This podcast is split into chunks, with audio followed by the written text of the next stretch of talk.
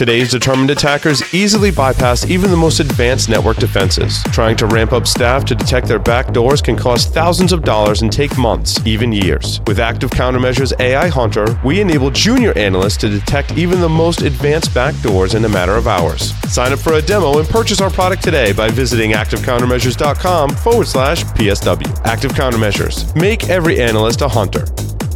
Endgame automates the hunt for both known and never before seen adversaries in enterprise networks. Built on unique knowledge on the adversary's tools, techniques, and tactics, Endgame's centrally managed agent prevents, detects, and responds to advanced adversaries in the earliest stages of the kill chain without prior knowledge. Endgame, automate the hunt.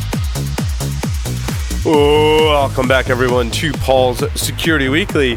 This is the security news for this week. Oh yeah. We ready? Oh yeah, we're ready. Where do we want to start, gentlemen? And I do use that term loosely. Start. In the stories, Larry. The stories, Larry. The Yeah. thing we do every week oh, right. for the Right. past thirteen How about plus years. Your your story number eight.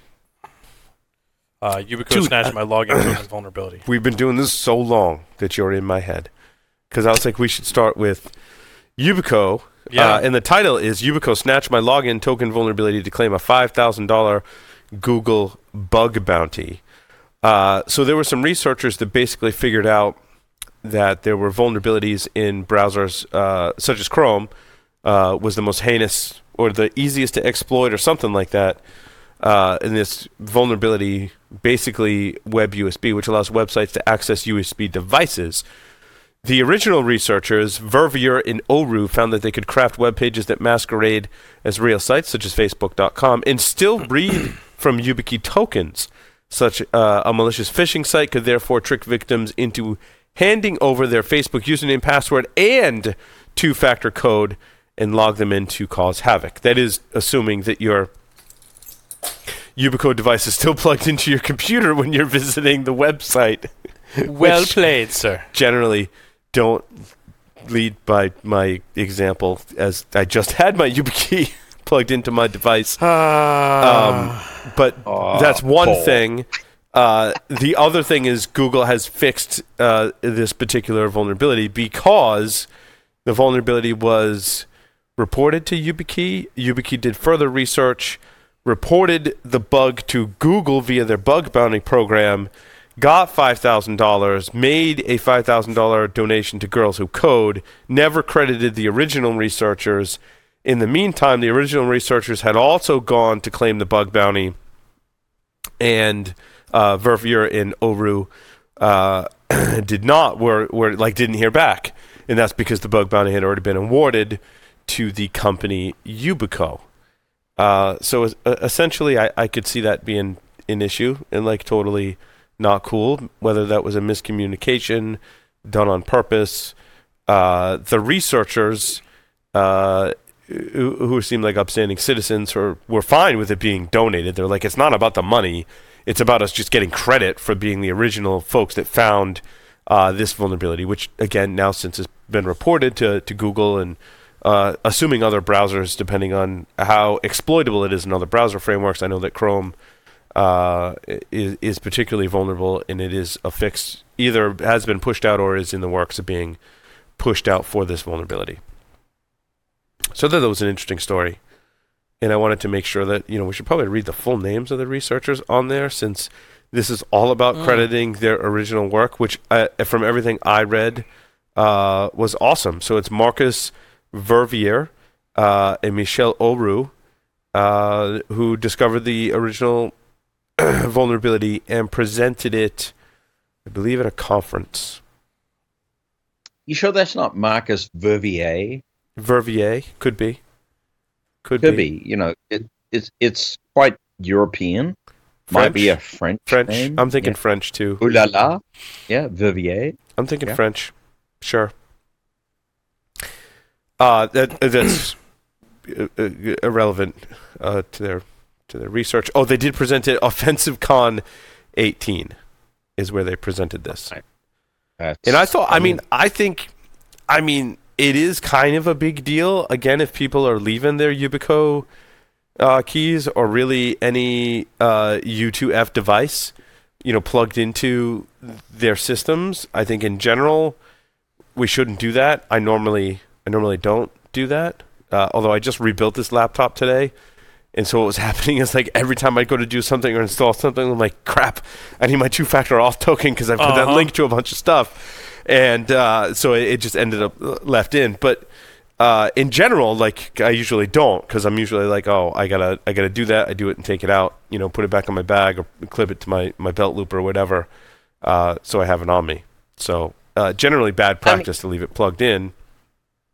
Can Can I ask about the uh, the story that we got so high we called nine one one? I'm just Oh, really curious about wanna- that. You want to jump to the interesting news of the week, which normally I reserve after we've gone through some uh, other more security related stories. But yes, Let's there, get to the cool shit. Let's get to the cool shit. In kind of our off topic stories uh, of the week, which I've been trying to do more of lately, just to kind of spice things up in articles that I find interesting. So there's this article from uh, Vice.com, uh, published this article, and they asked people about the time they got so high they called 911. Turns out there's quite a few people that got so high they had to call 911. Uh, one of my favorite stories is the elderly gentleman in his 70s or 80s that um, it looks like accidentally ate a whole bunch of edibles, which is apparently never a good idea. Uh, he's all of a sudden dancing and yelling and screaming. His family couldn't contain him. He started wandering down the street. They were trying to coax him back into the house. He went into a bank and a McDonald's and just wandered everywhere. And I'm thinking he was probably just got the munchies and wanted to go to McDonald's. Uh, I mean, Need to get some money. Did he to some get money. a- Maybe he was of his right mind. got to stop at the ATM. Got to get me some Big Macs. I mean, that And totally fren- makes and sense some to me. Fucking French fries And some French fries and, and a milkshake. and apple pies. And apple pies. I mean, uh, um, this is what I read on the internet because that would never sound delicious. There's None another story in there from someone else that said they were in the ambulance and they were saying like that they should trick out the ambulance and they should be on an episode of Pimp My Ambulance. And yeah, it was just it's a really funny account of of people I- that get I like to. the- I like oh, the- and there was one there, there. I mean, and these people are sure they're going to die. Like Yeah. they're really not at any Oh, risk yeah. of dying. Uh, from everything that I've read, uh, that there's just no reported deaths from like overdosing on on marijuana, but uh, they think that they're going to die, Right, and right. and I've heard this from others, Like medical professionals that like work in Colorado and stuff. You hear stories, right?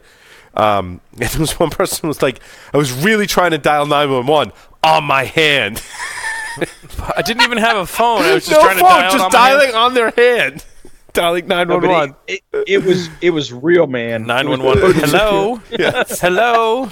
Maxwell Smart here. Yes, exactly. Uh, Speaking So- speaking of something humorous, Paul, I just went Oh, no. and read your ridiculously insecure smart lock post. oh, okay, good. I'm glad we're Oh back to oh security now. God. This Back to secure. Back. is This- a trilogy of horrible. Oh no, it's more than a trilogy. awful. I mean, it's almost as much of an atrocity as the the, the second Star Wars trilogy, but not quite, not quite. But so there's three vulnerabilities that were released from Tapplock uh, uh, against Tapplock locks. Okay, so the first Right. one is so there are three vulnerabilities, but there are also some other issues with the lock. One, the manufacturing, the alloy they used is melts at high temperatures, oh, like with a that I- blowtorch. oh, that I didn't you can know. cut it with a. Pa- they say it's invincible, but you can cut it with bolt cutters. Well, I mean, uh, uh, so Yeah, anyway, we'll, whatever. we'll talk about that in, in a minute. So uh, anyway, Tapplock makes this lock. It's Bluetooth enabled and has a fingerprint uh, reader on it for you to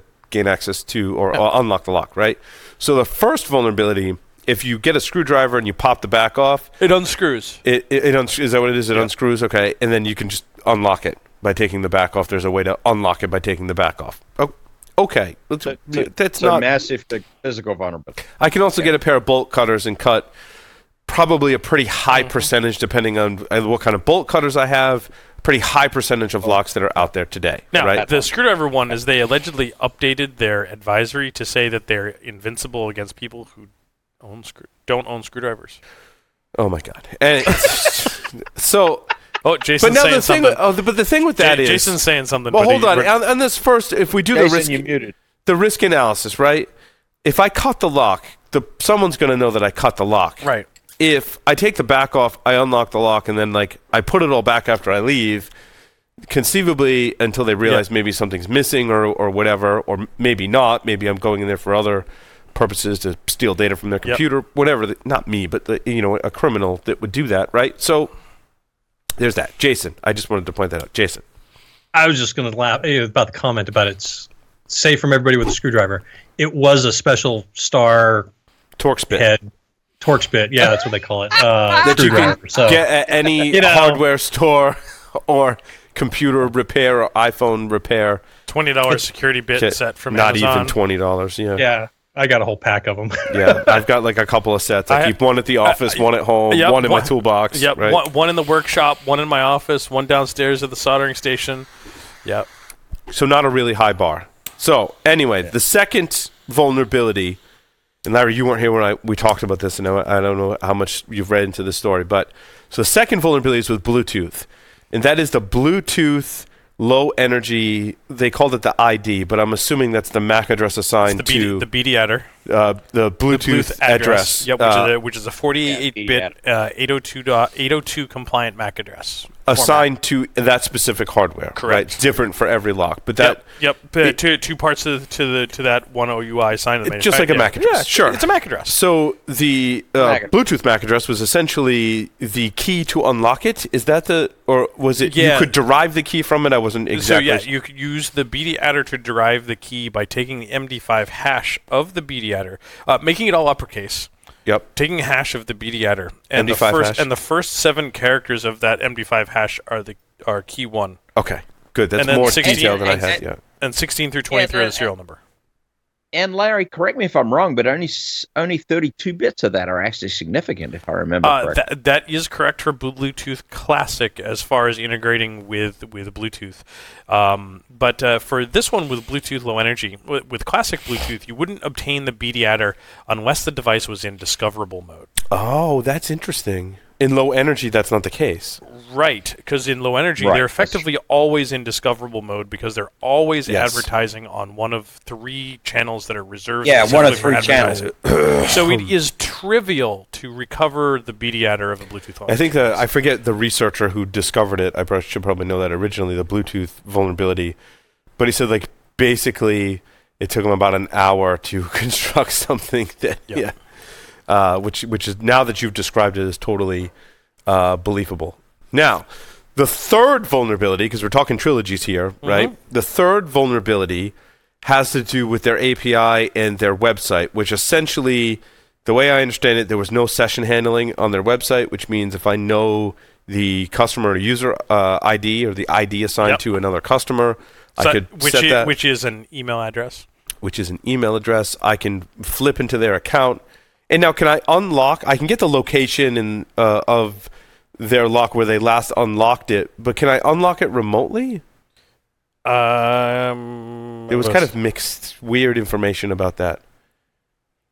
In any case, that I mean that in and of itself, poor session handling is really bad. I mean that's been in the OWASP top ten for a really long time now, maybe even since he- the beginning it, it of time. wasn't indicative that he could unlock the the lock. but he could get the location of where they unlocked the lock the last time, and then using the previous two vulnerabilities, be able to go to that location. I don't know if it was where the lock was unlocked the last time. It was at least the user's mailing address or Okay. some variety. I thought it was the the lock's location where Uh, it was last unlocked. That's it sounds familiar to me. Yeah, it, it, where not only access others' locks, but where you can find them physically. So I'd say you could probably unlock them and find them. Yeah, it was the details were kind of Yeah, that was kind of you know the mainstream the mainstream technology media gets a hold of it and d- you, you, it's hard to decipher like what the real thing is you often got to like dig Yep. into the actual researchers paper which in, in this case i'm not sure that they were publishing a whole lot because Tapplock was still working on on updating it now a couple of things in this story and we talked about it uh, on a lot of the other shows on the network but um First of all, you got to remember what these locks are protecting, right? Is it my locker, you know, maybe with, with my phone in it that's protecting it while I'm at the gym, or, you know, God forbid someone's using it to secure something more high secure. Um, I think the bypasses are uh, somewhat worse than some of the other attacks against locks that require bolt cutters because again, you don't know that someone has accessed your lock potentially. So, so reading the uh, the post from uh, Vangelis uh, Stykas, I think Mhm. it is, um, by having an email account, uh, he could effectively access the other person's account and share any lock from that account to another account permanently. Mm. So you take over that person's devices. Yes, which gave you the ability to unlock them. The uh, the other one gotcha. was that um, you could do anything with the app as long as you had the valid login name over HTTP. Yeah, that's the other Yeah. thing. The API was not encrypted in any way. Oh, oh my. Plain Oh text my. API. Yeah. Oh my. So kind of my like my final comment on this is I mean sure it depends on what you're protecting. Um but Tapplock has no culture of security Yeah. in my estimation. Uh has not paid attention to any previously uh, discovered vulnerabilities or uh, put any effort into making it difficult for someone to bypass any protections on their platform. Uh, therefore, I wouldn't recommend anyone uses them. You know, uh, even if you're protecting something like your bicycle, like all these vulnerabilities, like tied together in chain. Even if they fix some, like Mhm. it's just I I wouldn't use it to really protect anything. Like given this the seriousness of the vulnerabilities, Mhm. I wouldn't recommend use it to protect really much of anything. Yep. So this was a uh, this was a, um, a Kickstarter campaign. Yes. Um, so Kickstarter campaign. It was a hundred dollar lock. They raised three hundred and twenty thousand dollars, and then started stopped updating their site Mm-hmm. for their updates and citing manufacturing problems in China mm-hmm. type of thing. And Happens. then they and then they finally delivered the lock like after lots of consternation. Mm. So, yeah, uh, yeah, that was very much a.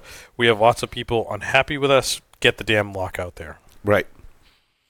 So certainly not a, a good story from the beginning. No, no, but quite humorous for us. Uh, yeah, quite humorous It could- that they could- well that they touted it as the unbreakable lock. It could now- have used Microsoft Sphere. It could. Well, yeah, this is the perfect use case, Larry. Thank you very much for using Microsoft Sphere, right?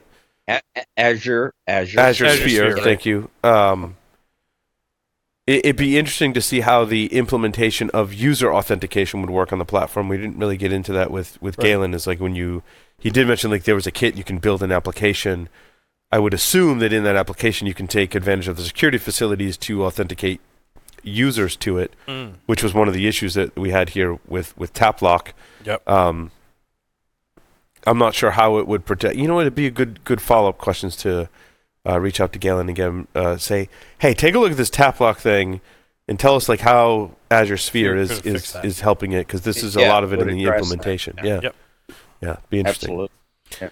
I thought it was interesting that uh, we'll go right down the line. Um, do you have clearance to patch that MRI scanner? So this was um, an Yes. Israeli security company was talking about the state of medical device security.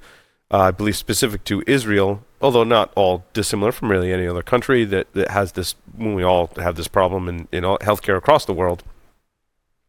There was an interesting quote that said uh, that medical devi- medical companies that make uh, things like MRI scanners that they're really not investing in too much effort into upgrading the previously sold medical devices because of security reasons. They might fix something because of health issues very quickly, but they're really not looking into improvements that need to be made to existing equipment because of cybersecurity. Um, so my thing was like, what if I told you that a security issue is a potential health issue? Right? I mean, that's the track Mhm. record we've seen with security researchers that have looked at medical devices. You could compromise the health of the patient Right. because of a security vulnerability. In this article, You- it's you- very gotta- clear to say that medical device manufacturers are looking at these as two separate problems. I'm like, no, it's not a separate problem. I'm kind of in this same, uh, you know, ballpark with software vulnerabilities. Like a bug and a vulnerability, they're one and the same. Don't you not want to have bugs in your software? Sure, you have to prioritize them, but a performance bug, a functional bug, or a bug that leads to a security vulnerability are all just bugs. They have to be fixed, and Yep. you have to prioritize That's those which fixing ones them. get fixed, right? Right. Look, I, I think our community has to actually phrase it as a life safety issue. If we don't talk about it uh, in terms of life safety, I don't think it's going to get the attention. And, and normally we do, Um, Joff. I mean, the, the the the content that we've had and, and had people like Katie Moussouris and Josh Corman, and others from the the medical dev- medical community, others from uh, security researchers that are working on medical devices. Normally, Joff, they're right in line with what you're saying, right? They're like, this is a, Yeah. a health issue. I wanted to point out this article and just show our community that it's out there that like some you know sometimes the perception is that it's not the same thing and we have to be there to Right. help correct that in a very constructive way and, and not use like technical language and, and, and speak to people about this problem and, and highlight it exactly as you said Joff so I'm on board with you Yeah, no, and we got to we got to be serious too. I mean, it's not. I mean, if we say that, it's kind of like throwing the red flag. If you say that, you got to mean it. Like, yeah really, this vulnerability is a life safety issue. We can't mm-hmm. We can't be the people that cried wolf, right? I mean, Right. that's that's not cool. Uh, we got we got, we've got to pick our battles, right? Um, but that's how we're going to get traction. You know, if we actually say, no, seriously, this really is a life safety issue, um, and we can demon- uh, you know, demonstrably uh, prove that, we're we're good to go.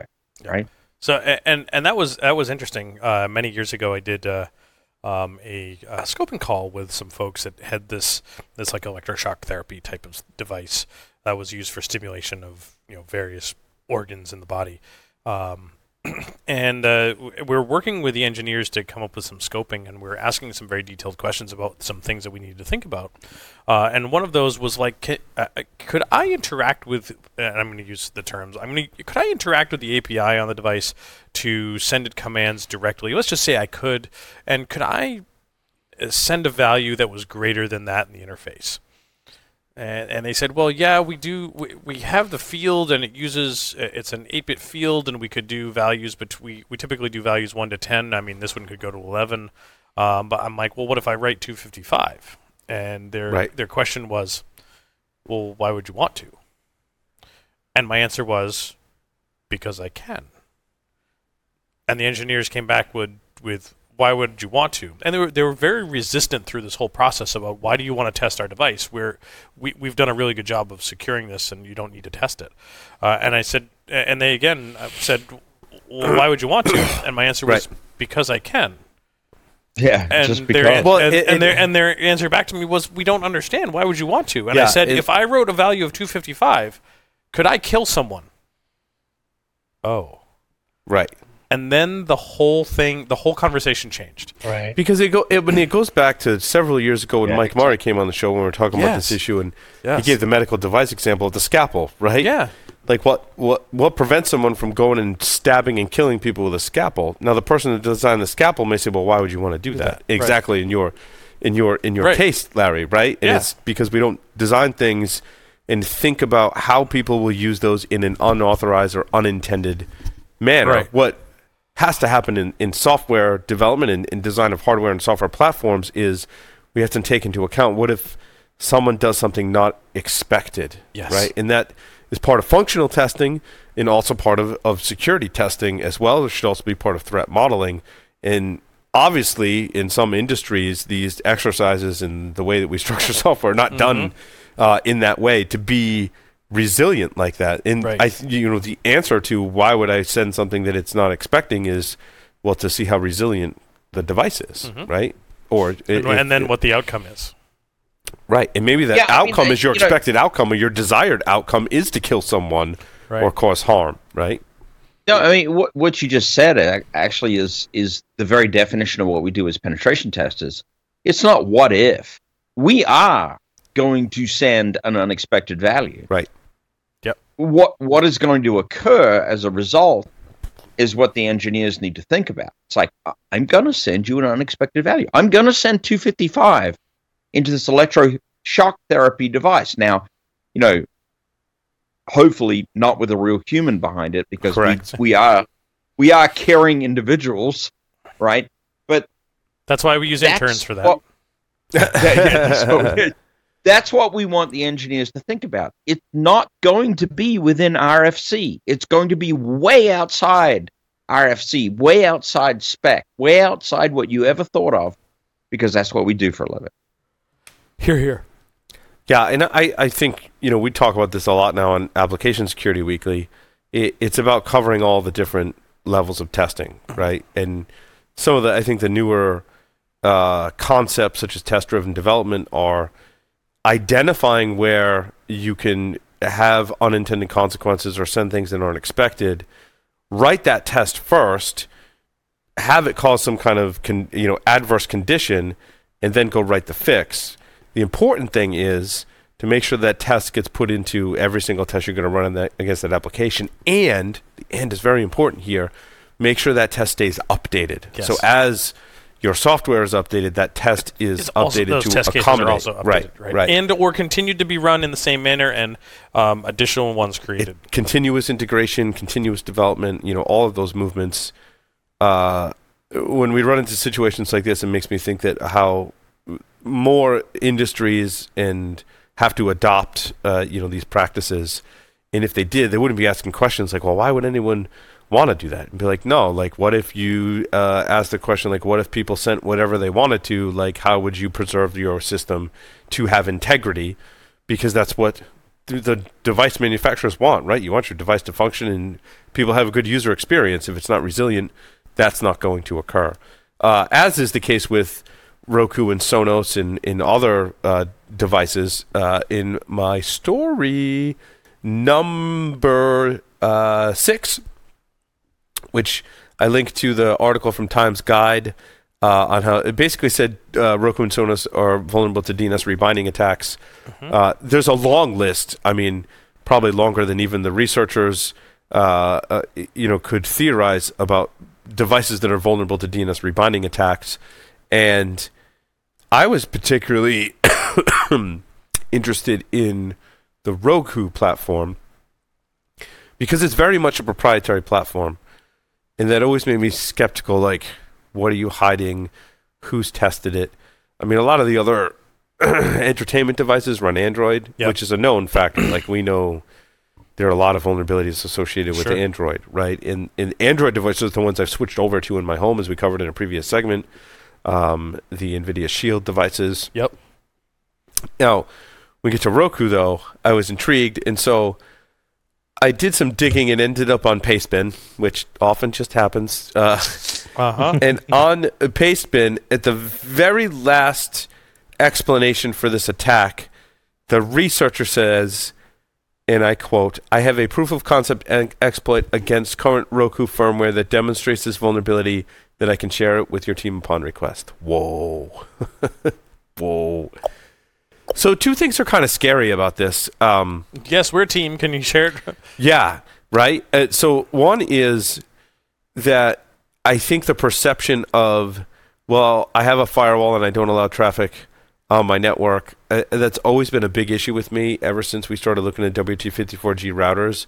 There was always this thing like, well, you're only really vulnerable, and it's really rare that people would execute an attack that could really bypass if you were filtering all those ports off from the internet. That's not true. Or like the trend right. that I'm seeing, and it's a slow trend. Don't get me wrong. Uh, I think Robert Graham from ErrataSec kind of talked about it as a, a rare exception that someone would go to the lengths to execute phishing attacks or entice someone to click on a link. They would execute a DNS rebinding attack and attack devices on your internal network. It's certainly possible. It's been possible for a long time. Could this be uh, a way we're seeing it being more pervasive because the attacks on the inside or the devices on the inside of your network are juicy? Sonos is a hot mess when it comes to security. I've pointed that out in presentations over the years. Roku, I've always been skeptical of. Now I've got a researcher saying they've got an exploit that conceivably they can use DNS rebinding to attack. And, you know, my whole thing is what does that buy you? Maybe today it buys you a little more. I think the reason we haven't seen these attacks be more popular is like, what does that really get you? Right? Like, the attacks with Roku were described in some of the articles like, oh, you can control the Roku device. That doesn't make me money, right? No. I gotta, I want to launch Yeah. denial of service attacks. I want to mine cryptocurrency. I want to do those things that make me money. I want to build botnets, Yep. maybe. but controlling your Roku device doesn't really help me out. Controlling your Sonos device doesn't. Being able to implant malware on them, That's take control of the firmware, does. And I like how this also kind of goes back to uh, Galen's segment, where you know Azure Sphere can can certainly has the potential to help with with some of these things. Yep. And and I mean this is an easy fix, right? They talk about fixing the host header and validating the host header in HTTP, and essentially preventing against these DNS rebinding attacks, which means you got to update all your devices to be resilient. And how many people will actually apply those devices? Will we see these attacks be more uh, pervasive? Maybe, maybe. We'll see. I was pausing there for comments. Uh, I'll jump to the next story. How a Nigerian prince scam victim got his money back after 10 years. It's a hell of an investment. Dude, this person, like, I think he was $110,000 into, you know, the Nigerian prince scheme, like showing up at the airport waiting for people to show up with, you know, suit briefcases or suitcases full of money and having it never happen. And they were stringing him along for like three or four years.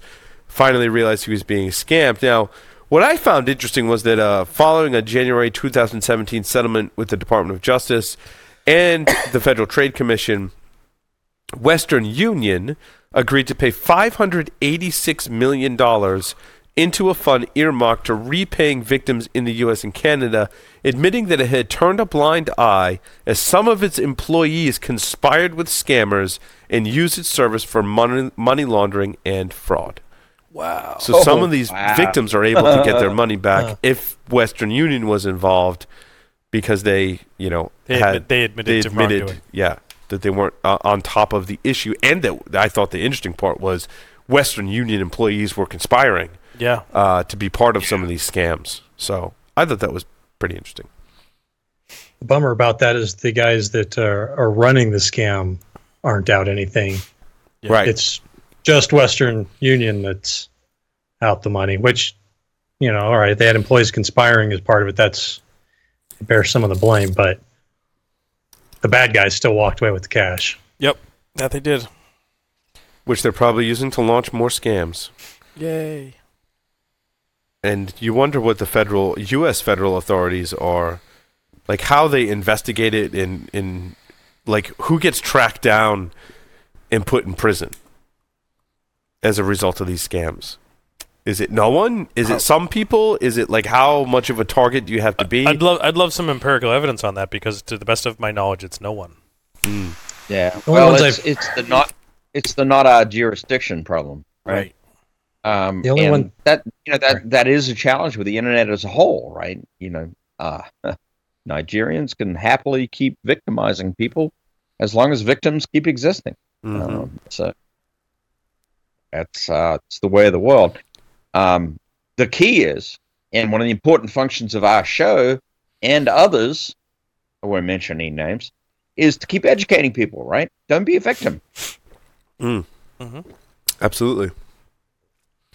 Um, I thought it was great. My article number 11, dark reading. Meet Bro, the best kept secret of network security. Now, I don't necessarily think it's a secret. Maybe not to us in security, Right. but as you look at your IT operations teams, th- it could be a tool that maybe they've overlooked or not heard of. You know, I, I'd, I'd be remiss in saying, or not saying, should I say, um, Bro is not an IDS. Um, and anybody uh, on the show who disagrees with me, let me know. But Bro is a protocol analyzer and a really darn good one. Yep. Uh, and if you want to know what's going on on your network, uh, you will, you know, tap, span, port mirror, whatever your terminology of choice is, send some traffic to Bro, and you are going to know what's going on on your network. I actually almost did my tech segment on Security Onion. Um, I was I was really looking hard at it. Uh, one of the things that they've done in the past, Security Onion used um, ELSA for its search engine and uh, for aggregating data and whatnot. And um, you know now they're using Elk Stack You're inside of stealing my Onion. thunder, Jason. You stole my thunder. Ah, I'm, I'm glad you did though. But yeah, that is, as Jason points out, one of the major updates.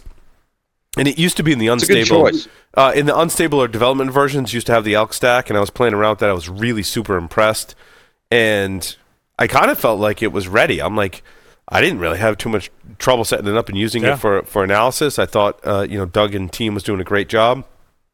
And just recently, like in the past month or so, there have been several updates, and now that's in the stable version. So clearly, my assessment was correct. Like they were pretty close to having it being in production, and you know, as Jason pointed out, um, it's a full elk stack, and the Kibana interface and Security Onion is the bomb. Oh, It is yeah. Yeah. awesome. It was set up really you know, well. I, I, hey Paul, I wonder if we could. Uh, I wonder if we could get Doug on the show one night. Yeah. I mean, because I agree. you know, really, really, hats off. I mean, Doug has done a, such a great job with Security Onion over many years, and uh, yeah, I'd love to have him on the show. It'd be a great. He's been on the show in the past, but we can certainly bring him back, especially. You know, the 1604 release of the Security Onion I thought was pretty significant. Um, so I'd like to have him on to talk about that. They're using Docker technologies, um, and they've added a lot of functionality uh, into that. So awesome.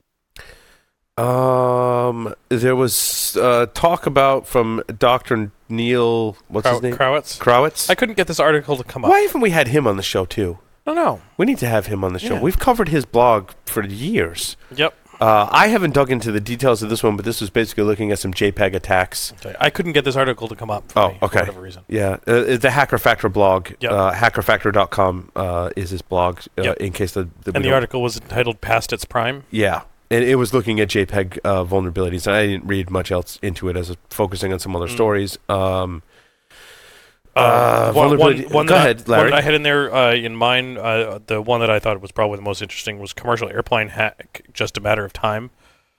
Um, there were two studies that were done, uh, one in 2018 and one in 2017, um, that uh, indicated that uh, a couple of uh, researchers uh, working with uh, DHS and so forth uh, were able to uh, take control of flight control systems in at least some portion, um, and uh, was, uh, my understanding, not all that difficult.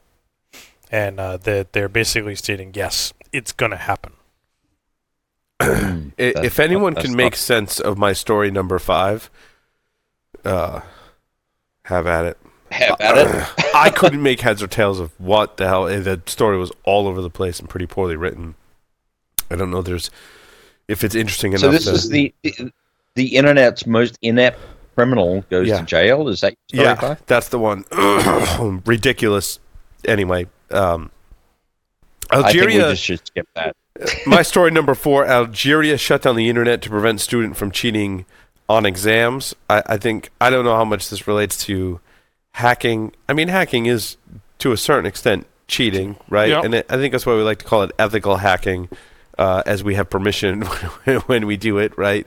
Uh, and we're not actually like cheating something for our, our own personal gain. We Cheat Like to to make think the that- end result better. well, we'd like to think that people go to prison when they do that, right? Uh, and violate the CFAA and, and other laws. But cheating on exams is kind of like I, I you know, I, I'm old, right? When I was in school, uh, we had we had pagers. We had pagers. Uh-huh. Like maybe when I was in college, cell phones started to become yep. more of a thing thing. but but they like weren't connected to the internet at that time so what does it look like today to be you know in a classroom where every single student has a smartphone or a smartwatch or you know any other kinds of technology So, so, so Paul, I got to make a comment. Mm. I, I was, uh, I was still working at a university a few more years than you were, and we had professors yeah ask, asking us to actually outfit rooms as RF cages yes to prevent this problem.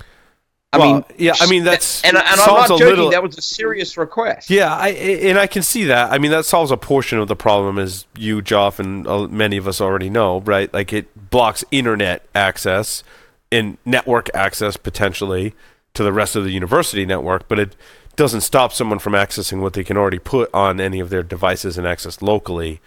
Oh, Um, true. There's local storage, right? Right. Uh, you know, my thinking, of course, is always like, can we just like jam everyone's cell phones? Of course, the FCC is not going to be too happy FCC Yeah. might have a problem with that.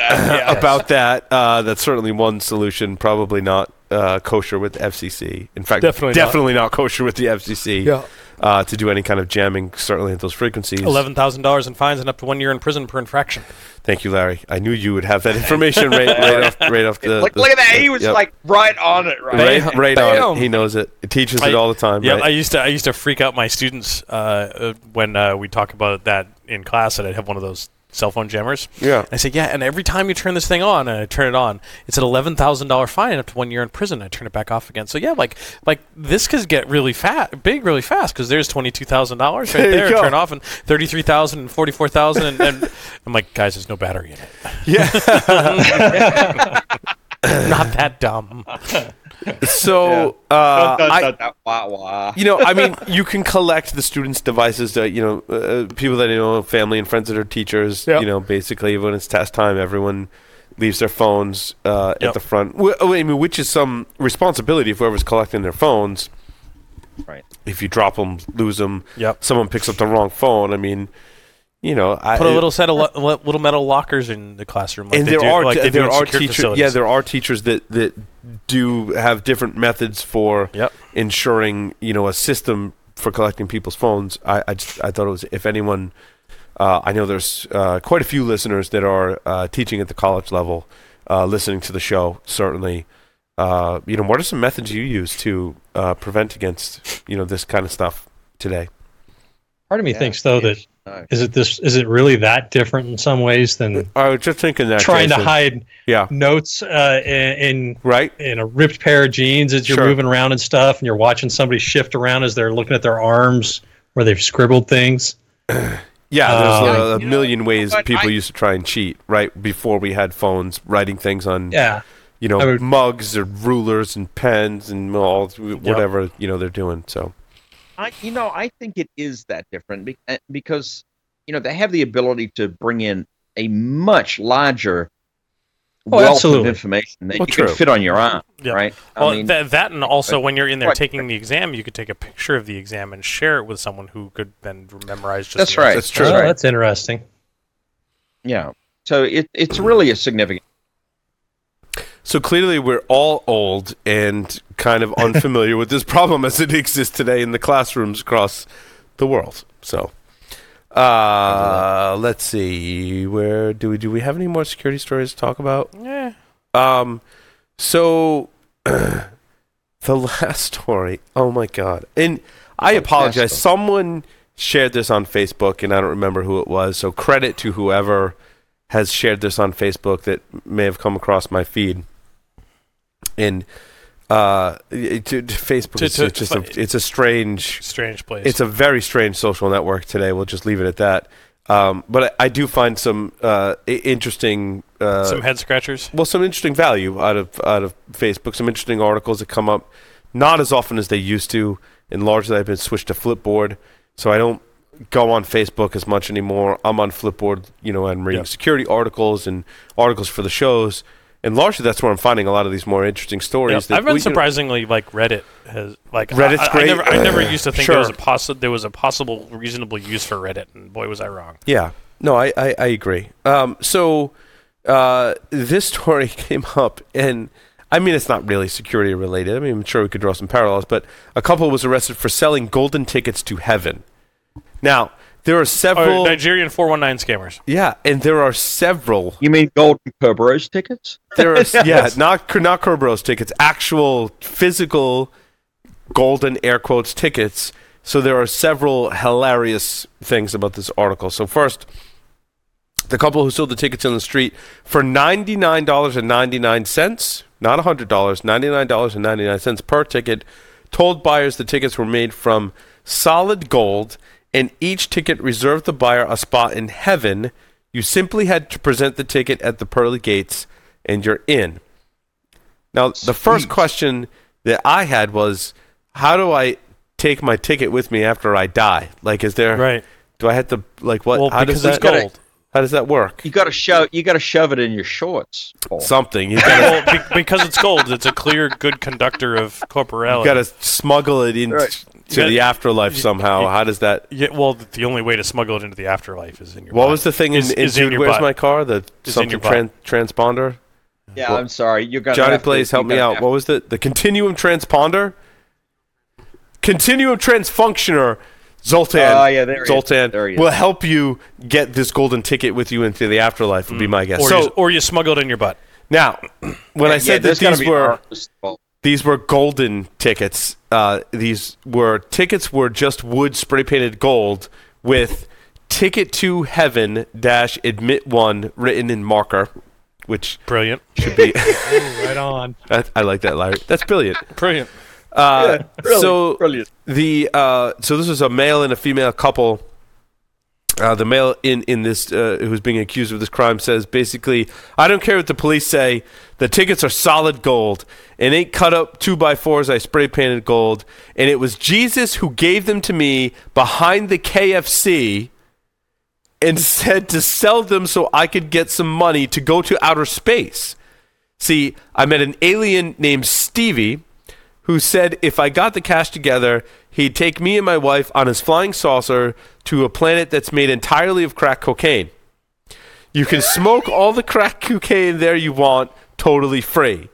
So, try to send an innocent man to jail and see what happens. You should arrest Jesus because he's the one that gave me the golden tickets and said to sell them. I'm willing to, wear, a wire to and set Jesus up. Damn, that's totally believable. I, I, I don't even know where to begin with that statement. Apparently they should. Apparently they should call nine one one because they're fucking high. Like, I, you Wow. know, I have Go so ahead. much respect for law enforcement that has to sit there and take a statement from a person And that's saying this kind of thing, off? and, and like, ah, oh my god, You know that then- one was Great making note the rounds at the show on. station Just afterwards. saying. I And just finally, we just wanted to leave Earth and Oh, go this to is the space and smoke So- rock cocaine. Yes, this is the female. Go ahead, Darius, and she says. I just wanted to leave Earth and go s- to space and smoke crack, rock cocaine. I didn't do nothing. It was Tito, Tito. sold the golden tickets to heaven. I, I, just, just watched. so Damn that she's an accessory to Oh illegal golden ticket heaven selling rock that- cocaine. rock smoking. cocaine to the alien planet where they met Jesus behind the cave. what is going on? KFC. That's it. Is this story sure- real? Did Tito someone make this up? Even if they did, it was worth a laugh. Only, only I- Amer- yeah. America. Oh, In America. wait, so wait, wait. if you click wait. on this, hold on. If Only you in Florida.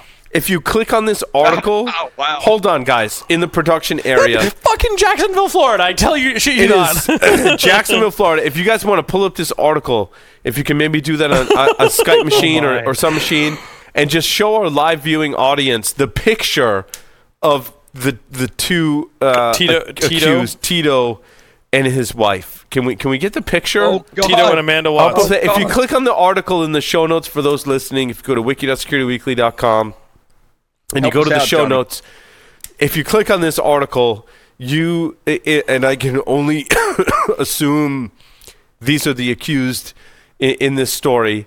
Um, it, when when you get there and you just show the the, the picture, what is that like war paint? Like what? I, What it- is it's that? probably the marker that he used to write Ticket to Larry's Heaven onto Admit something. One. It- Oh, it- man. it is the Only after it is huffing the gold wacky- paint, though. It is totally the wackiest thing you'll see all mm. evening. It is just the most ridiculous story. No, and I There it is. There's the There it is. picture There it is. of the. co- what is uh, Zoom in. There we go. going on? Oh my! Oh Wow. my! Wow. Um, He must have a boo boo. He's got a boo boo on his uh, neck. yeah, uh, he probably, he probably cut himself shaving with a space dinosaur. wait, oh wait. We could totally reform this guy and send him to Space Force. Oh Wait, wait. God, he went there. He looks. He looks like my uncle. Uncle, is that you? Police said they confiscated ten thousand dollars in cash, meaning they sold a thousand of these. Five crack We better- pipes and a baby alligator. A baby alligator. That's right. I forgot about that. the story just better keeps getting better. A baby alligator. Is that a thing in Florida? I'm, Do go- people I'm gonna baby- take us out. I'm totally gonna take us out. Uh, the pe- people can sell tickets to heaven. But the Watts misrepresented represented the po- product. They said it was gold, and it was clearly just wood spray painted. That's where they crossed the line into doing something illegal. Because it's fraud.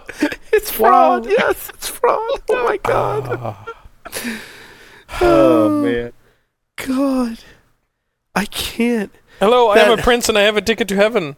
That's got to be one of the most interesting stories I think we've ever covered on the show. I'm still not recovered from it. I just, you know, I, I, I- I- anyway. Jacksonville, Florida. Only in Florida. Joff, Jason, Larry, uh, thanks to Galen uh, for coming on the show and Microsoft uh, i- for being awesome to work with. Uh, and, i- you know, thank you everyone for listening and watching. Larry, Oh, wait. Joff, Joff, take us out. take us out. All right, over and weirdly sideways out.